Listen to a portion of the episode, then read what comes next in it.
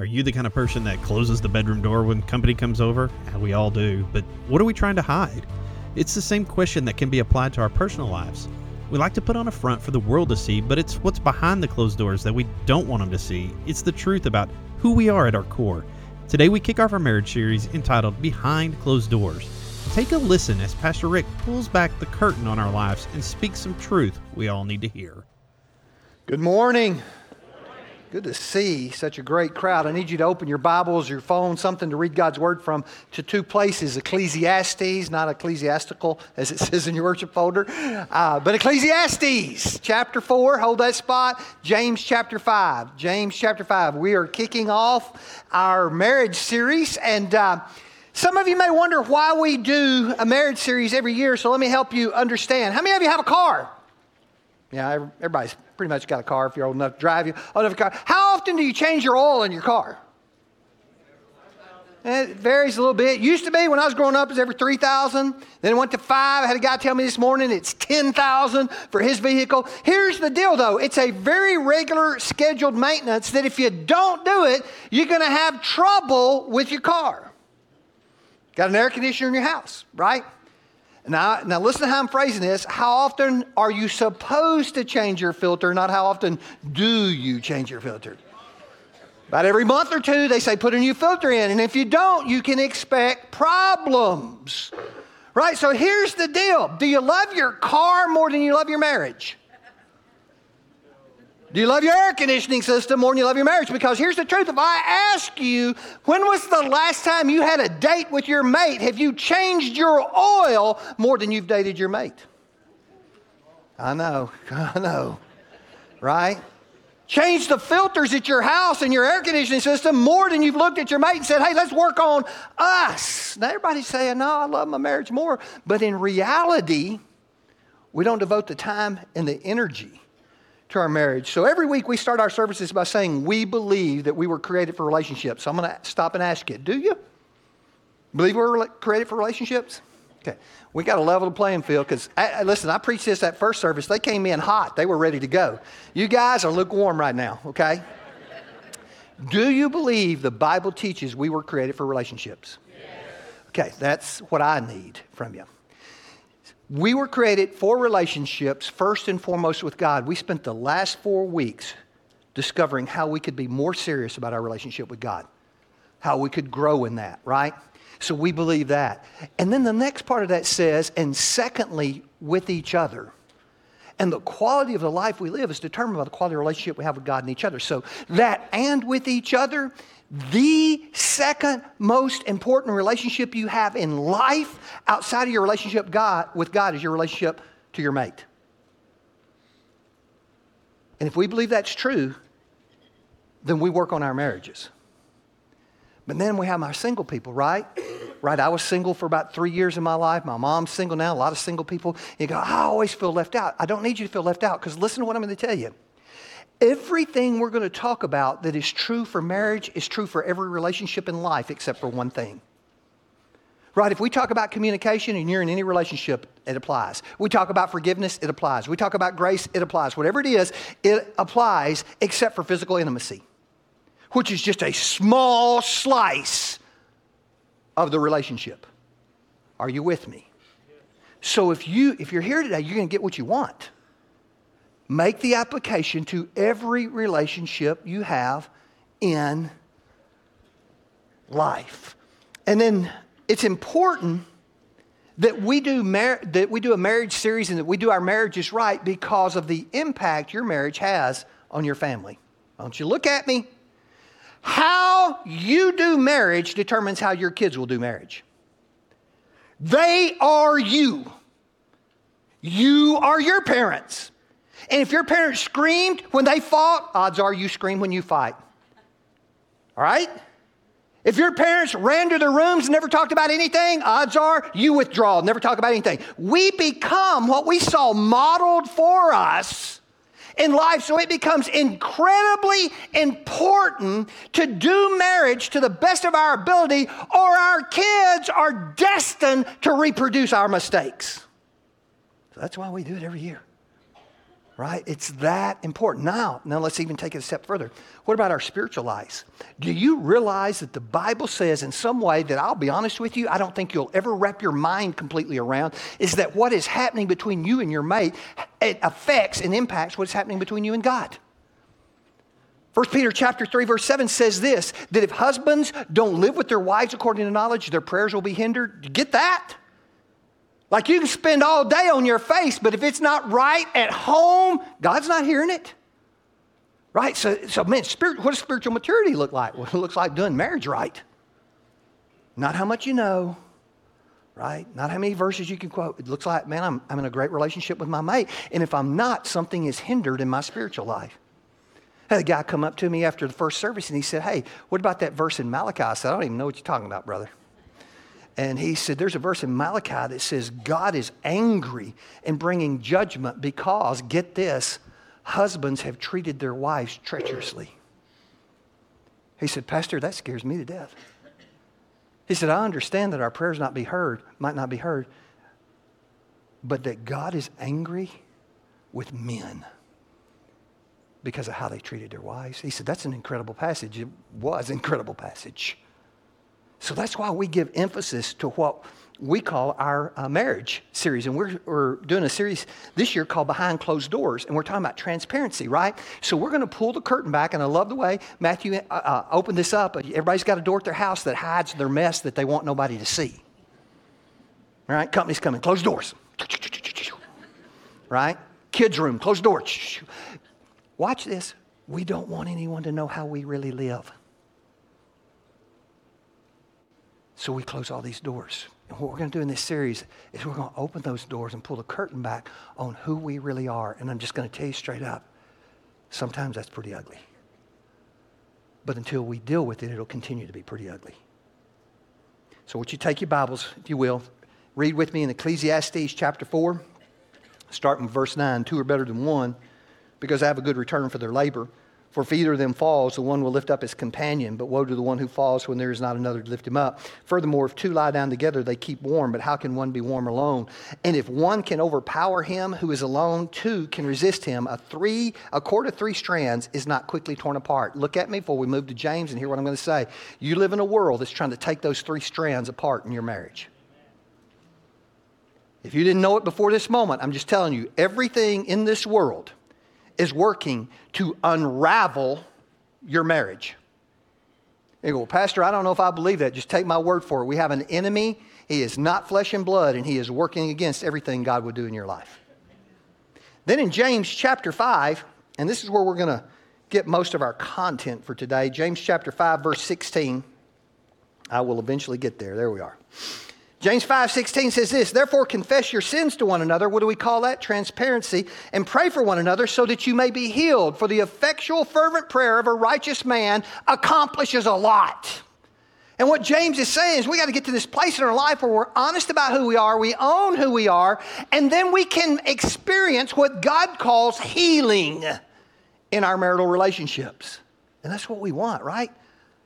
I mean, the stuff that I've carried with me for years, I am ready to be done with it. We want healing. So let's pray and let's ask God to speak to us today. Father, thank you so much for our time together. You've been really good to us today. It's been exciting to be here. And Father, uh, open our eyes that we might see. And God, give us the humility to be able to accept truth because it's hard sometimes. And Father, we need it. We ask you for it in Jesus' name. Amen. So, we're going to start by talking about the difference in real life and what I call Facebook fake. Uh, everybody, everybody has a, a, social media account. Just about, it's either an Instagram or a, a Facebook, something, and uh, we give the world a peek into our lives through those social media accounts. And uh, we celebrate birthdays and anniversaries and uh, a new job. By the way, if, you, if you're in a relationship now, you're a Facebook official, right? Because so and so is in a relationship now. We celebrate everything, retirements, whatever it is, we celebrate. And Facebook likes this. They like celebrating those moments. That's why when you get up in the morning, the first thing Facebook does is they send you a list of every friend you know who's having a birthday or anniversary that day. Right? So that you can go, go, happy birthday. Now here, here's, here's what starts happening to us. Life is, is, is really bad if it's your birthday and you get one happy birthday.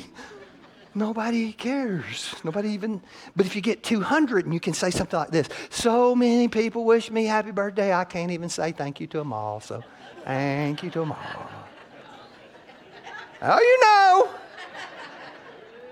You know. And the further we go down that social media path, things begin to change and we begin to realize something. People don't like our real lives. Put a picture of you up, rolling out of bed in the morning, first thing, hair crazy, makeup all messed up, and see how many likes you get. Now, I'm going to take it a step further and show you what Facebook knows. They know that who you are isn't good enough, so they're going to provide you a filter. Think about it. Think about it. You don't look good enough the way you look. We got to help you look better so you'll get more likes.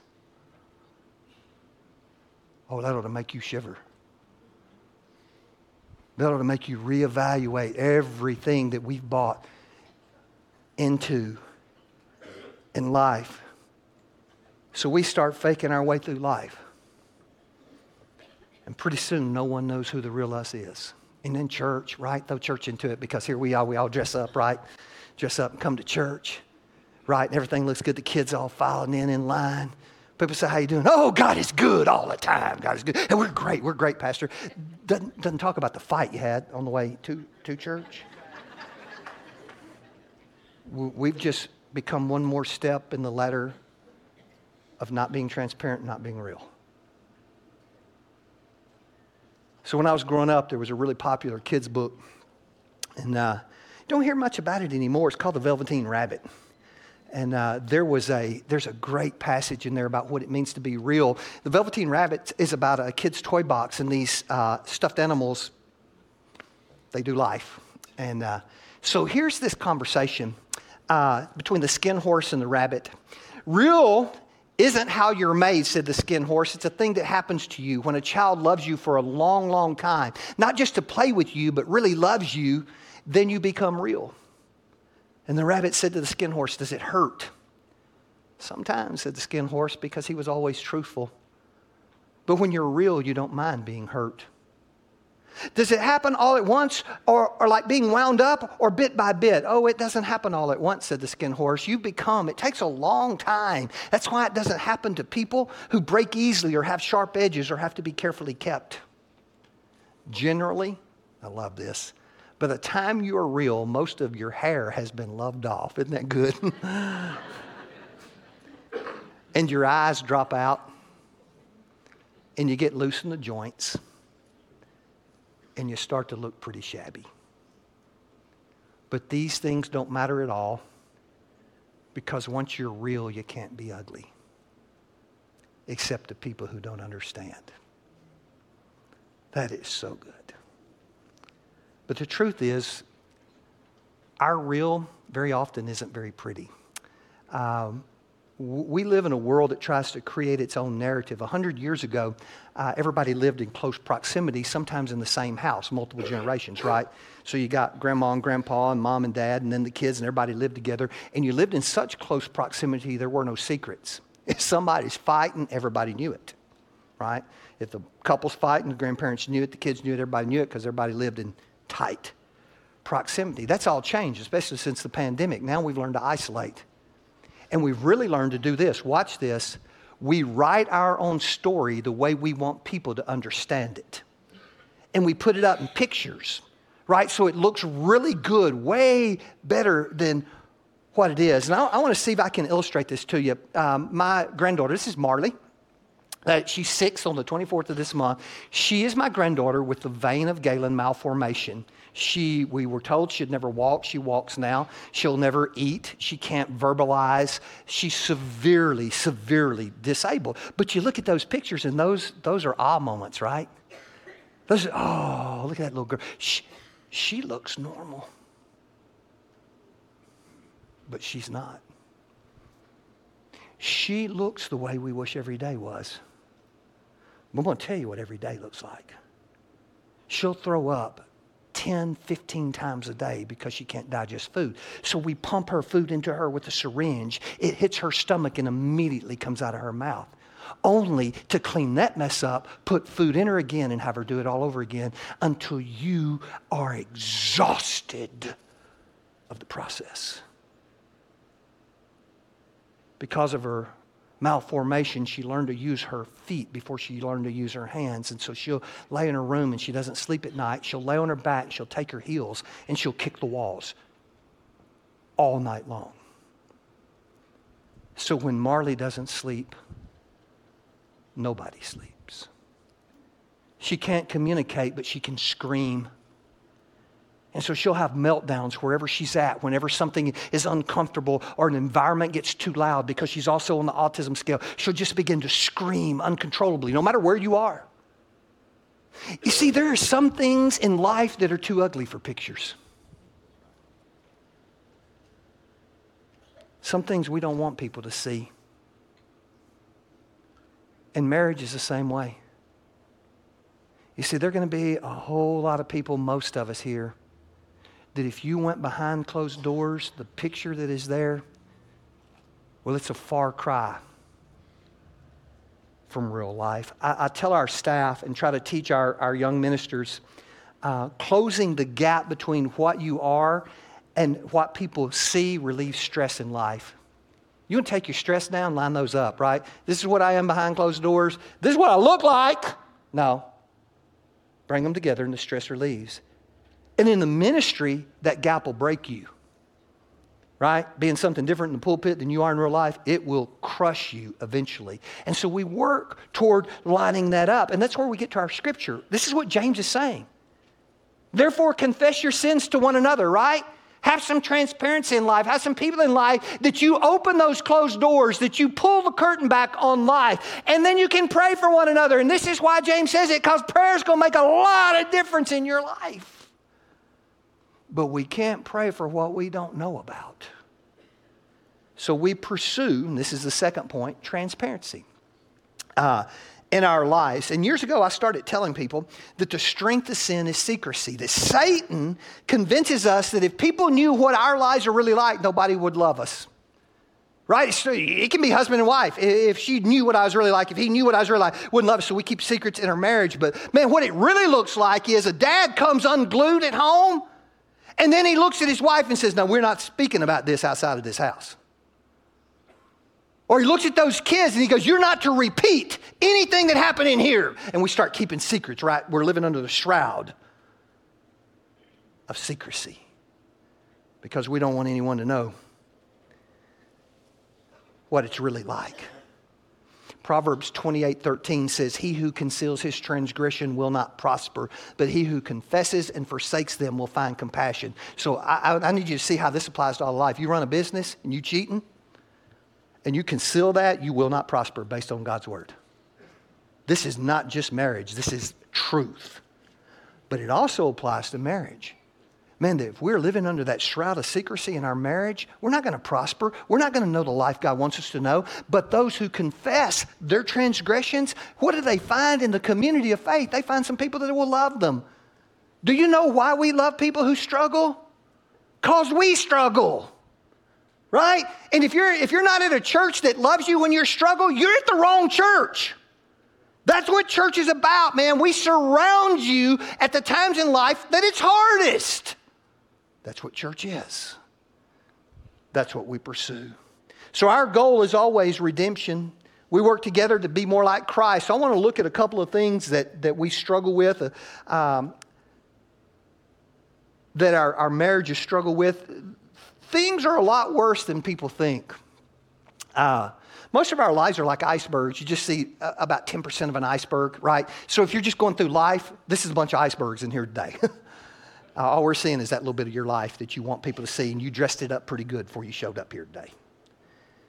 And the people who are your friends, they can come over to the edge of the water and look down a little bit, and you see a little bit more iceberg. And you go, there's a lot more than what people know about that dude and that girl and that marriage. And but here's the reality you can only see so deep in that water. And the reality is that what's true about most of us, nobody ever sees. Nobody ever sees. And so I want to deal with a couple of them. Pastor, we fight all the time. All the time. Pastor, we say the cruelest things to each other. We say the cruelest things to our kids. We've thrown things. Pastor, we've hit each other. It's way worse than people think. Pastor, we never talk. We don't talk about the kids. We don't talk about our jobs. We don't talk about God. We don't talk about anything. We're strangers living in the same house. It is way worse than people think, Pastor. We never touch. And I want to tell you that I have watched this happen in my lifetime. The number of couples who come into our offices as ministers and look at us and go, non existent.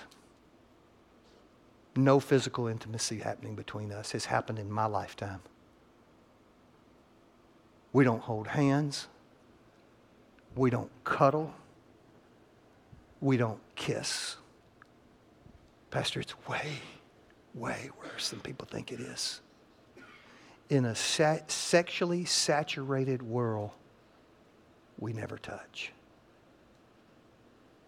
Pastor, we never talk about God. I know we do church. We show up at church, but the truth of the matter is, we don't do much else spiritually. We don't read our Bibles. We don't talk about reading our Bible. We, we never pray together. We don't ever even talk about God, Pastor. Things are way, way worse than people think. Transparency is the first step of health. Okay, look at me, make sure you get this. I don't want you, I don't want you doing crazy stuff. Until we're willing to own and share our struggle, we're not going anywhere. But what does transparency look like? Okay. Transparency is not telling everything you know to everyone you know. Oh, I can't wait to get out of here because I got some people to tell. No. Let me tell you what transparency is because this is, this is what spiritual discipleship looks like. Transparency, I'm going to read it to you, means that you share the real you with people who want the real you to be more like Jesus. It's, man, it's, it's amazing. Who in your life do you know is looking at you going, man, I want you to be more like Jesus? That's the person you can share with. Because they're going to take what you share and they're going to, listen, man, that's not like Jesus. Let me help you take a step.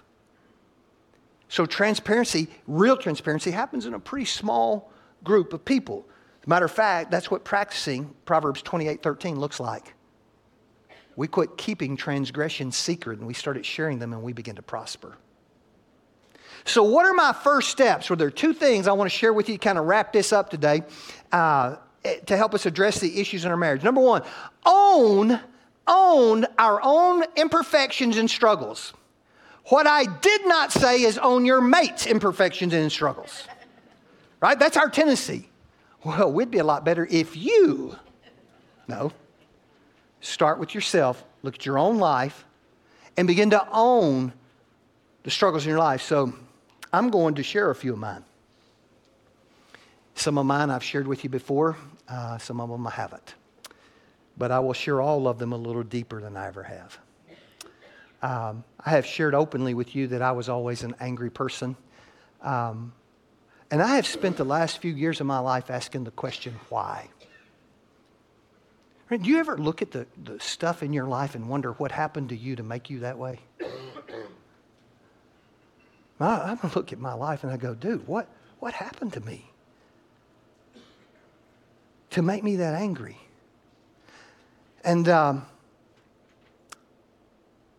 a couple of, couple of pictures of this. Before Steph and I got married, I was mowing the yard one day and we were wading through dating and figuring out if God was in this. And uh, we'd had to have some serious discussions. And she pulled up in the driveway and she got out of the car and she starts walking across the yard. I turned the mower down, turned it off. And she walked up to me and she said, you are brutal, ruthless when you fight. Well, you know what?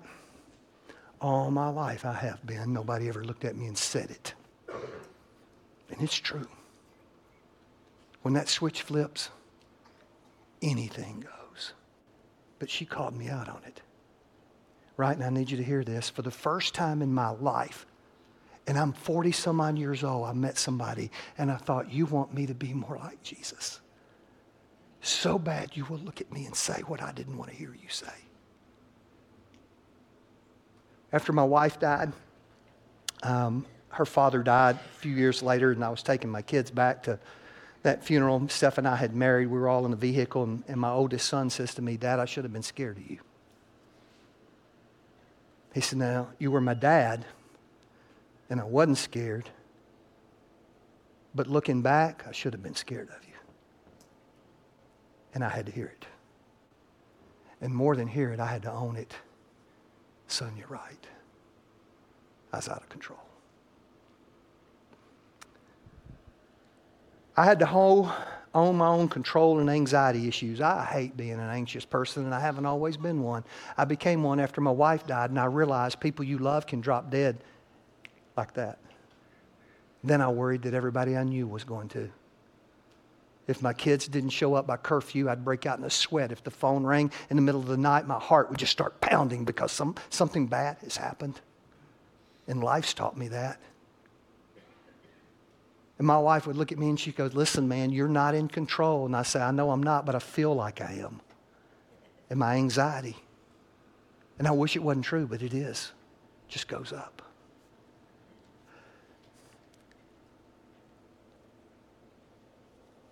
There have been times in my life I've been a horrible parent. Uh, especially after my wife died, I was trying to hang on to life and raise three kids, and I, I made a lot of mistakes. And here's the truth because people line up after the first service. I don't care who you are, you're going to make mistakes. Right? I don't care who you are. But you start throwing this other craziness of life in, and you can make some big mistakes. And I made some. And so, what my parenting looks like now is looking at my adult kids and going, man, I'm really sorry I was that guy. I'm really sorry I spoke that way to you. I'm sorry I was a crappy parent for seasons of my life. I wish, I wish none of those things were true, but they all are true. And at times they make for a pretty ugly human being. And that is why I need Jesus. And that is why you need Jesus, because we all have our own closed doors. And then what, what just to make sure you get this, what happens is I'm, I'm this really messed up person and I get married and I take all my messed up person and go, look what you got. you did too.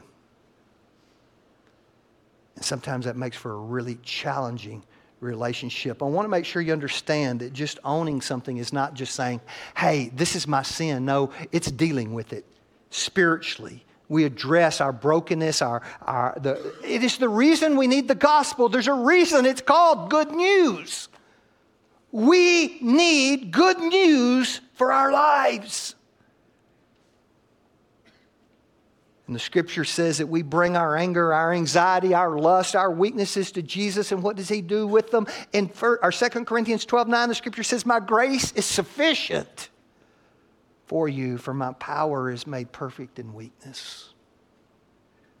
And this isn't in your notes, and I got to move quickly. If you have been in the Bible reading plan for the last five to 10 days, you've been reading about Abraham, and I'm going to show you a really quick picture of what's happening. Abraham lies a couple of times in his life, right, about Sarah. And then he produces a son, Isaac, who lies a couple of times in his life about his wife. And they produce a son, and they name him Jacob, which means deceiver.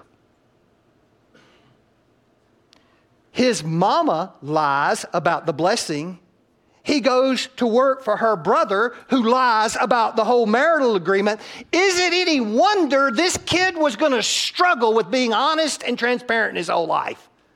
He grew up among a family of deceivers. Go back and look at it again. Jacob and Esau were favored by their parents, Isaac and Rebekah.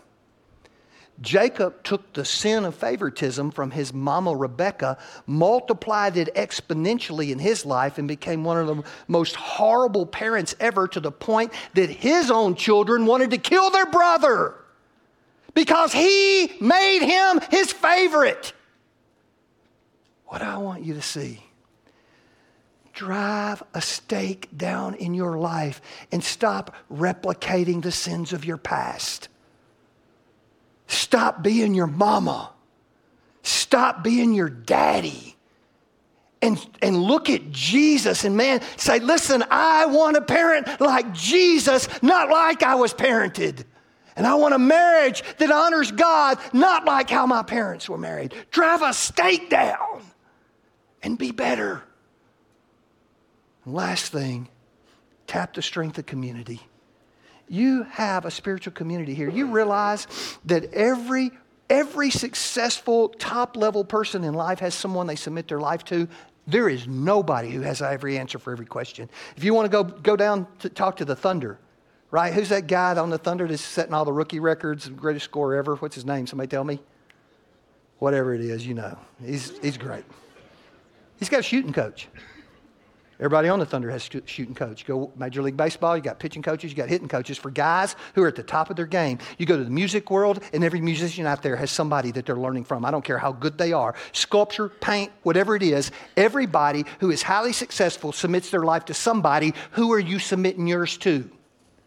Spiritually, who are you looking at and saying, Walk with me because I want to be a better man, I want to have a better marriage, I want to be a better woman, I want to be a better parent. Walk with me and I will submit my life to you because it's that important. And what do you get when you come to a community of faith? Man, you get people going to pray for you. What James say? The effectual, fervent prayer of a righteous man changes everything but you can't pray about what you don't know? When you show up in a community of faith, you get a group of people who hold you accountable, who will look at you and go, Knucklehead, are you still doing what you used to do? Because if you're honest, you need somebody saying that. Did you read your Bible? Did you lead your family well? Did you serve at home? Somebody to hold you accountable. Did you get somebody who's going to walk with you? And here's the great thing they're going to celebrate the victories. And if you submit yourself spiritually, what does the scripture say? Uncover those transgressions and you will prosper. Would you bow your heads with me?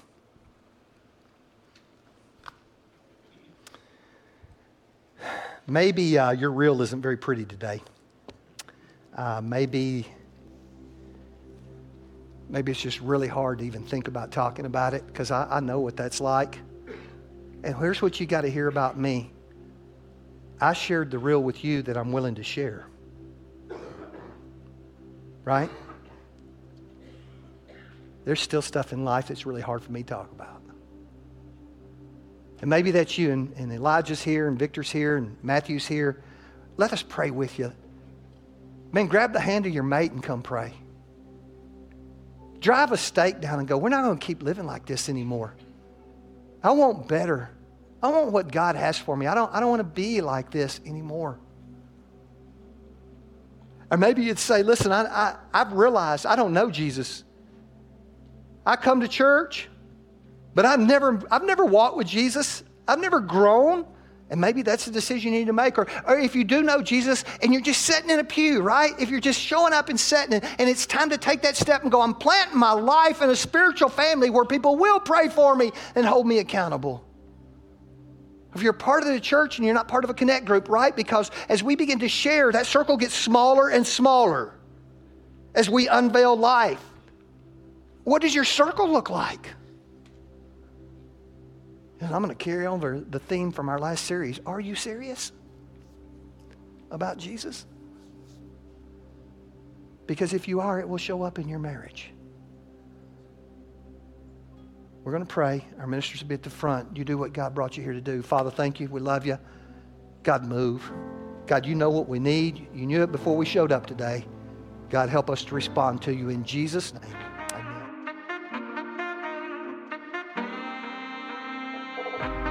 Hey, thanks for joining us at The Road. If you'd like more information about things going on at Choctaw Road Baptist Church, visit us at theroad.tv or find us on Facebook at facebook.com slash theroadcrbc. Have a great week.